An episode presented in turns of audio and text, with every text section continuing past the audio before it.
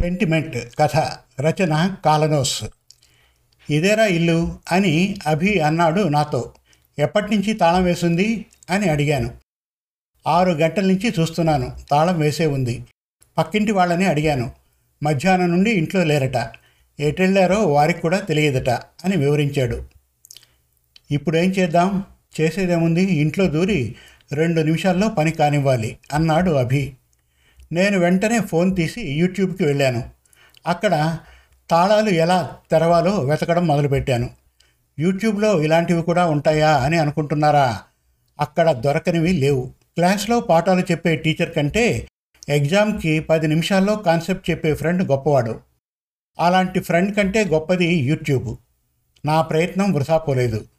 ఒక YouTube video చూడగానే కాస్త క్లారిటీ వచ్చింది. నీ దగ్గర హెయిర్ పిన్ ఉందిరా? అని అభిగాడిని అడిగాను. నా దగ్గర ఎందుకుంటుందిరా? అన్నాడు వాడు చిరాగ్గా. అవును కదూ? అనుకొని ఏం చెయ్యాలా అని ఆలోచిస్తుండగా మళ్ళీ వాడే ఒకసారి ఆగు పక్కింటి ఆంటీని అడుగుతాను చాలా మంచి ఆవిడ వీళ్ళింట్లో లేరని చెప్పింది ఆవిడే కదా అన్నాడు. వాడు పక్కింటి వాళ్ళ తలుపు కొట్టాడు. ఆంటీ తలుపు తీశారు. ఆంటీ మీ దగ్గర హెయిర్ పిన్ ఉందా? అని అభి అడిగాడు. హెయిర్ పిన్ ఎందుకు? అని ఆవిడ ఆశ్చర్యంగా అడిగారు. ఇంటికి తాళం వేసింది కదా మాకు కూడా లేట్ అవుతోంది అని చెప్తూ ఉండగా నేను వాడిని ఆపి అవునాంటీ హెయిర్ పిన్ మాకెందుకు? మా వాడు అప్పుడప్పుడు క్రేజీగా బిహేవ్ చేస్తూ ఉంటాడు. ఒకసారి కాలేజీలో పాఠం చెబుతున్న లేడీ టీచర్ని మీకు దోశ వేయడం వచ్చా అని అడిగాడు. ఏమనుకోకండి వీడి తరఫున నేను సారీ చెబుతున్నాను.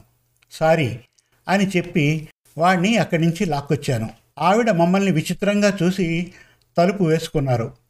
అక్కడేం మాట్లాడలేదు కానీ కాస్త యువతలకు వచ్చాక ఎందుకు ఆపేవరా? నేను మాట్లాడుతున్నానుగా అని వాడు కోపంగా అరిచాడు. తాళం తీయడానికి హెయిర్ పిన్ అడిగితే మనల్ని దొంగలు అనుకుంటారా నేను ముందు నుండే చెప్తున్నా.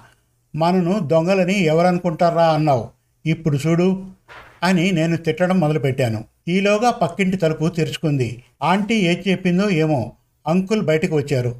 కోపంగా మా వంక చూస్తూ ఎవర్రా మీరు? ఇక్కడేం పని? అంటూ దురుసుగా మీదకు వచ్చారు అది కాదు అంకుల్ అని అభి చెప్పడానికి ప్రయత్నించాడు. ఎవడ్రా నీకు అంకుల్? అని కసిరి సెక్యూరిటీ ఎక్కడ తెచ్చావురా? అని అరవడం మొదలుపెట్టారు ఆయన. నాకు భయం మొదలైంది. చూస్తావేంటి బే? ఉరుకు బే అని అభి అరిచాడు. అంతలోనే మనుషులు మమ్మల్ని చుట్టుముట్టడం మొదలుపెట్టారు. అపార్ట్మెంట్ కాంప్లెక్స్లో మూడో ఫ్లోర్లో ఉన్నాం. వాచ్మెన్కి దొరకకుండా ఎలా తప్పించుకోవాలనేది నాకు అర్థం కాలేదు. అభి నన్ను లాక్కుంటూ లిఫ్ట్లోకి తీసుకువెళ్ళాడు. ఇప్పుడు మెట్లన్నీ బ్లాక్. లిఫ్ట్ ఒక్కటే మనకున్న దారి. అందులోంచి బయటపడదామంటే గ్రౌండ్ ఫ్లోర్లో అందరూ అక్కడ కాసి ఉంటారు. వాళ్ళకి దొరకకూడదనుకుంటే మనం ఫస్ట్ ఫ్లోర్లోనే బయటకు వచ్చేయాలి. అక్కడి నుండి గోడ దూకుదాం అన్నాడు. వీడు తప్పించుకోవడంలో పిహెచ్డి ఎప్పుడు పొందాడు? నాకు చెప్పలేదే అని ఆశ్చర్యం వేసినా తప్పించుకోవాలన్న కోరిక వల్ల వాడిని ఏం అడగలేదు. వాడి ప్లాన్ ప్రకారం బయటపడి నా బండెక్కి తప్పించుకున్నాం. అభి రూమ్కి చేరుకోగానే నాకు పట్టరాని ఆనందం వచ్చింది. రేపటి ఎగ్జామ్ తప్పకుండా పాస్ అన్నాను. అవి కూడా మీకులాగే నా లాజిక్ అర్థం కాలేదు. అర్థం కావాలంటే ఫ్లాష్ బ్యాక్ చెప్పాలి. బాగా పరిగెట్టాను కదా అది ఒక్క క్షణం ఊపిరి తీసుకొని మొదలు పెడతాను. నా పేరు కళ్యాణ్ నేను దొంగను కాదు. హైదరాబాద్లో ఓ కాలేజీలో బీటెక్ థర్డ్ ఇయర్ ఏదో చదివేస్తున్నాను. ఏదో అని ఎందుకన్నానంటే ఇప్పటికీ నాకు దగ్గర దగ్గరగా పది దాకా బ్యాక్లాగ్స్ ఉన్నాయి. కథకి వివరాలతో సంబంధం లేదనుకోకండి ఉంది. పది బ్యాక్లాగ్స్తో పాటు నాకు ఒక సెంటిమెంట్ కూడా ఉంది. నేను ఏదైనా పని తలపెడితే దానికి ముందు నన్ను బాగా టెన్షన్ పెట్టే సంఘటన ఎదురవ్వాలి. అప్పుడు ఆ కార్యక్రమం సక్సెస్ అవుతుంది. ఉదాహరణకి ఓసారి నేను ఆడాల్సిన క్రికెట్ బెట్ మ్యాచ్కి జస్ట్ ముందు నా షూస్ కనిపించలేదు. చాలా వెతికాక దొరికాయి. ఆ మ్యాచ్లో నేను నాలుగు వికెట్లు తీసి మా టీంని గెలిపించాను. మరోసారి ఓ పరీక్షకు ముందు పెన్ కనపడలేదు. వెతగ్గా వెతగ్గా చివరికి అది నా బ్యాగ్లోనే దొరికింది. ఆ పరీక్షలో నాకు నేనే ఆశ్చర్యపడేటన్ని ఎక్కువ మార్కులు వచ్చాయి. వినడానికి చిత్రంగా ఉండొచ్చు కానీ నా విషయంలో ఇలా చాలాసార్లు జరిగింది. నేనే కాదు మా ఇంట్లో అంతా కూడా నా విషయంలో ఇది నమ్ముతారు. రెగ్యులర్ ఎగ్జామ్స్ అయిపోయాయి. సప్లిమెంటరీకి రెడీ అవుతున్నాను. ఈసారి ఎలాగైనా పాస్ అవ్వాలని పట్టుదలగా ఉన్నాను. అందుకు టెన్షన్ పెట్టే విశేషం ఏదో ఒకటి జరగదా అని ఎదురు చూశాను. చూస్తూ ఉండగా పరీక్షలకి ఒక్కరోజే ఉంది కానీ అలాంటిదేం జరగకపోయేసరికి ఇక నేనే ఏదో చేయాలని నిర్ణయించుకున్నాను. నా బ్యాగ్లో దొరికిన నా హాల్ టికెట్ తీసి మా అమ్మ బట్టలు పెట్టుకునే బీరువా షెల్ఫ్లో దాచాను. ఇప్పుడు నా హాల్ టికెట్ దొరకట్లేదని టెన్షన్గా అమ్మకి చెప్పాను. అంతా టెన్షన్ పడతారు. అప్పుడు అమ్మకి షెల్ఫ్లో దొరుకుతుంది. అంతా సుఖాంతం. అయితే ప్రతిసారి ఏం జరిగినా నా చెయ్యి లేకుండానే జరిగేది. ఈసారి అలా కాదు కదా అని నా మనస్సాక్షికి నచ్చలేదు. ఇంత చేసే బదులు కష్టపడి చదవచ్చు కదా అని మీరు అనుకోవచ్చు. కానీ మన చేతుల్లో ఏం లేదన్నప్పుడే మనం సెంటిమెంట్లను పెట్టుకుంటాం. మరి పాస్ అవ్వడం నా చేతుల్లో లేనట్టే నాకు అనిపిస్తుంది హార్డ్ వర్క్ మీద నమ్మకం లేక నేను ఈ సెంటిమెంట్ నమ్ముతాను. నా మీద నమ్మకం లేక మా అమ్మా నాన్నలు ఈ సెంటిమెంట్ నమ్ముతారు. అలా నా ప్రాన్ అలా నా ప్లాన్ ప్రకారం అమ్మ దగ్గరికి వెళ్ళి హాల్ టికెట్ కనిపించట్లేదని చెప్పాను. అనుకున్నట్లే కాసేపు తిట్టింది. ఆ తర్వాత నాతో కలిసి వెతకడం మొదలుపెట్టింది. థ్రిల్ ఉండాలంటే వెంటనే దొరకకూడదు. షెల్ఫ్లో ఉంటుందని ఎవరూ ఊహించరు కూడా.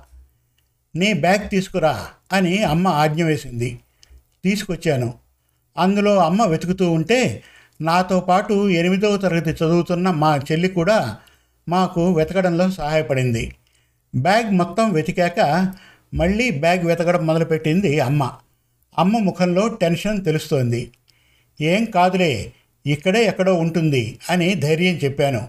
అక్కడికి అది తన సమస్య అన్నట్లు. నువ్వు టెన్షన్ పడితే నేను చెప్పాల్సిన మాటలవి. బొత్తిగా సీరియస్నెస్ లేదు నీకు అని తిట్టింది అమ్మ. మరొకసారి బ్యాగ్ మొత్తం వెతికి లేదేంట్రా ఇక్కడే పెట్టాను కదా అని అమ్మ అంది. హాల్ టికెట్ నువ్వు నా బ్యాగ్లో పెట్టడం ఏంటి అన్నాను ఆశ్చర్యంగా.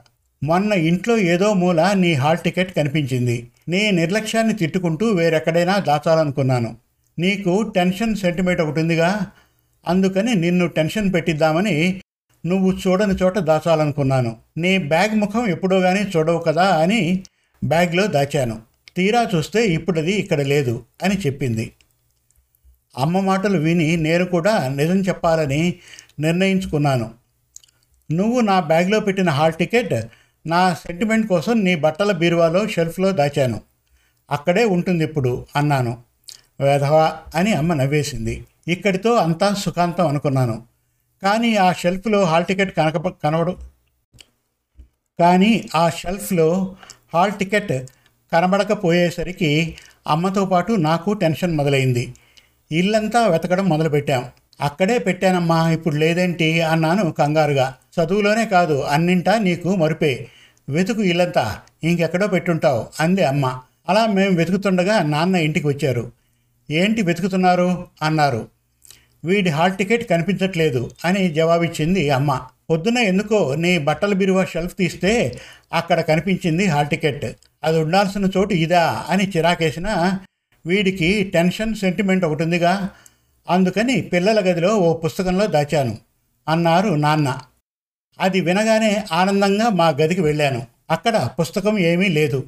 నాన్న దగ్గరికి వెళ్ళి ఏ పుస్తకంలో పెట్టారని అడిగాను. ఏదో నోట్బుక్లో పెట్టానని చెప్పారు. మా గదిలో బయట ఉన్న నోట్బుక్ మా చెల్లెలిది. అది తన బయాలజీ నోట్బుక్ అట తన స్నేహితురాలు వారం రోజులుగా స్కూల్కి రాలేదట. నోట్స్ రాసుకుందామని మధ్యాహ్నం ఇంటికొచ్చి ఆ నోట్బుక్ తీసుకెళ్ళిందట. చెల్లి దగ్గర వాళ్ళ నాన్న ఫోన్ నెంబర్ ఉంది. కానీ ఎన్నిసార్లు ఫోన్ చేసినా ఆయన ఫోన్ ఎత్తలేదు. వాళ్ళ అమ్మ నెంబర్ చెల్లికి తెలియదట. చివరికి ఆ అమ్మాయి అడ్రస్ తెలుసుకొని మా అభిగాడిని అక్కడికి వెళ్ళి నిఘా ఉండమన్నాను.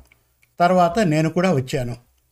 ఇంటికి తాళం పెట్టి ఉండడంతో హెయిర్ పిన్ వాడదామని ఎలా భంగపడ్డామో మీకు తెలుసు. ఇదండి నా కథ. ఏదో సమయానికి వాళ్ళు ఇంటికి రాక తప్పదు. Hall ticket దొరికేస్తుంది. పాస్ అయిపోతాను అంతా సుఖాంతం. తొమ్మిదింటికి చెల్లి నుంచి ఫోన్ వచ్చింది. తన ఫ్రెండ్ల ఇంట్లో వాళ్ళు సకుటుంబంగా సినిమాకి వెళ్ళారట అందుకనే వాళ్ళ నాన్న ఫోన్ చూసుకోలేదు. ఇంటికొట్టి ఇంటికొచ్చి చూసుకొని చెల్లికి ఫోన్ చేశారుట.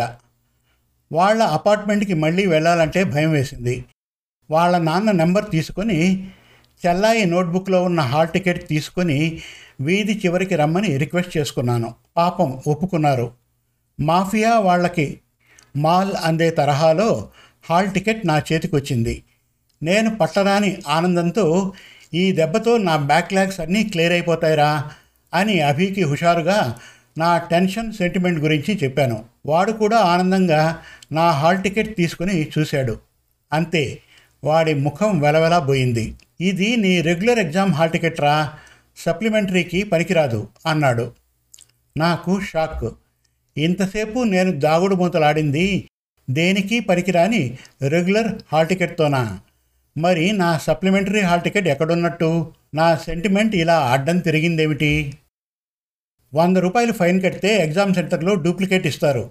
అన్నీ సక్రమంగా జరుగుతాయి. భయపడకు. ఈ రాత్రికి ఇక్కడే ఉండిపో. నేను దగ్గరుండి రాత్రంతా నీ చేత చదివిస్తాను అన్నాడు అభి. అభికి ఒక్క బ్యాక్లాగ్ కూడా లేదు. మా ఇంట్లో వాళ్ళంతా వాడిని చూసి నేర్చుకోమంటారు. పోనీ ఇలాగైనా పాస్ అవుతానేమో అని సరిపెట్టుకున్నాను కానీ నాకైతే నమ్మకం లేదు. అయినా కూడా ఇంటికి ఫోన్ చేసి హాల్ టికెట్ దొరికిందని ఆ రాత్రికి అభి దగ్గరే ఉండి చదువుకుంటానని చెప్పాను. మన దగ్గర టైం లేదు అంతా చదవలేం. కాబట్టి పాత ఎగ్జామ్ పేపర్లను చూద్దాం రాత్రంతా అవే సాల్వ్ చేద్దాం అని అభి చెప్పాడు. అదృష్టం నా వైపు లేకపోయినా అభి లాంటి మంచి మిత్రుడు నాకుండడం మాత్రం అదృష్టం కాదా అనుకున్నాను. వాడు పాపం నా కోసం తను కూడా రాత్రంతా కూర్చున్నాడు. నేను కనుక ఈ ఎగ్జామ్ పాస్ అయితే అభిగాడికి జీవితాంతం రుణపడి ఉంటాను. ఈ టెన్షన్ సెంటిమెంట్ని నమ్మడం కూడా మానేస్తాను. పొద్దున్న ఏడింటికి సంతోష్ ఫోన్ చేశాడు. వాడు నాకు తగ్గ మిత్రుడు. నేను వ్రాయాల్సిన ప్రతి బ్యాక్లాగ్కి తోడుండేవాడు. నాకు పది బ్యాక్లాగ్స్ అయితే వాడికి పదహారు.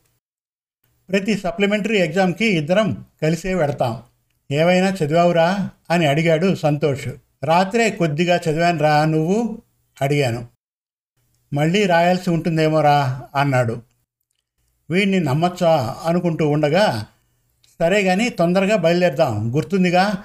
మనం సెంటర్ దగ్గరే హాల్ టికెట్ తీసుకుందాం అనుకున్నాం అన్నాడు. అరే ఈ విషయాన్ని నేను ఎలా మర్చిపోయాను?